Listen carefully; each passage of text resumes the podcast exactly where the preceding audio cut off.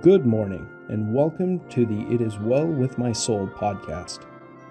Now, here is Pastor White with today's devotional. Good morning once again.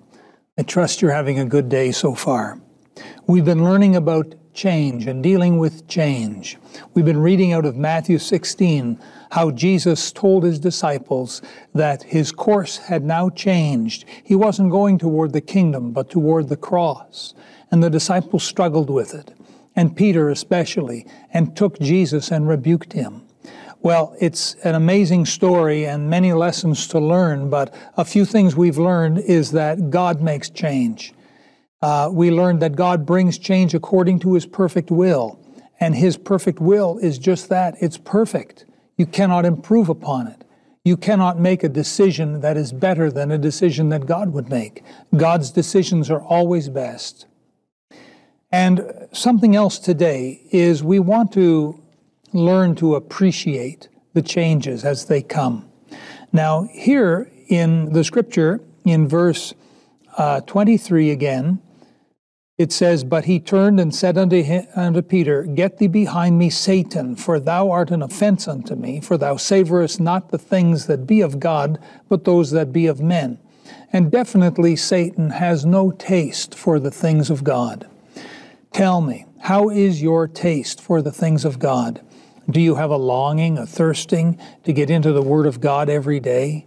Do you have a desire to slip away and get alone with God so you can pour your heart out to Him in prayer?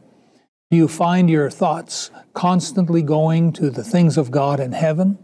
Oh, it would be if you had a taste for the things of God. And this is something we have to develop. We have to learn to appreciate God's things.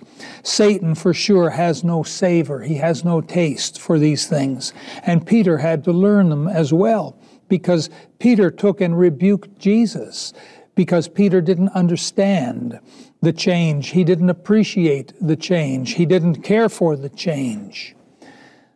I have read about a, a missionary by the name of Joe Scriven. He was a missionary from Ireland to Canada many years ago in the 1800s.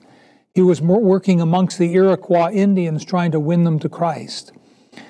Joe was later joined by his fiancee from Ireland.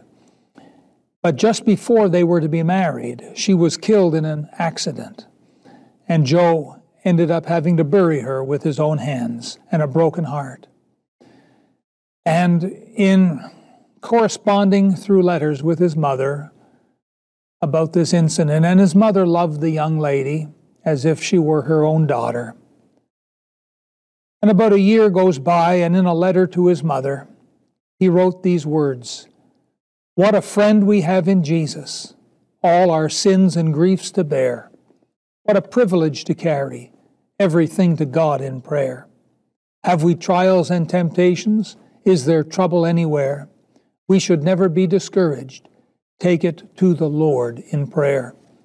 These were words that Joe wrote to comfort his mother with. Little did he know how that God would use this change in his life to bring comfort to untold millions.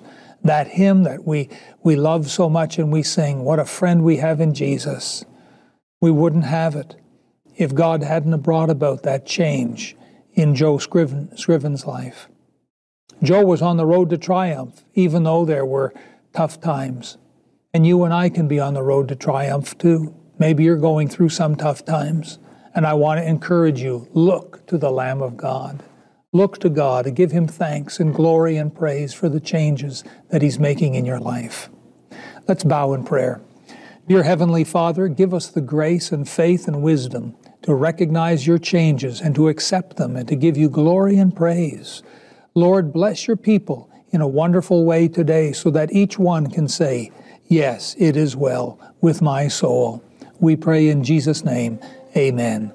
God bless you, and we'll see you again tomorrow. Thank you for being with us today.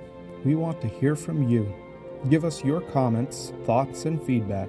Remember to subscribe to the channel so that you could join us again tomorrow for an encouraging message from Pastor White in this program, It Is Well With My Soul.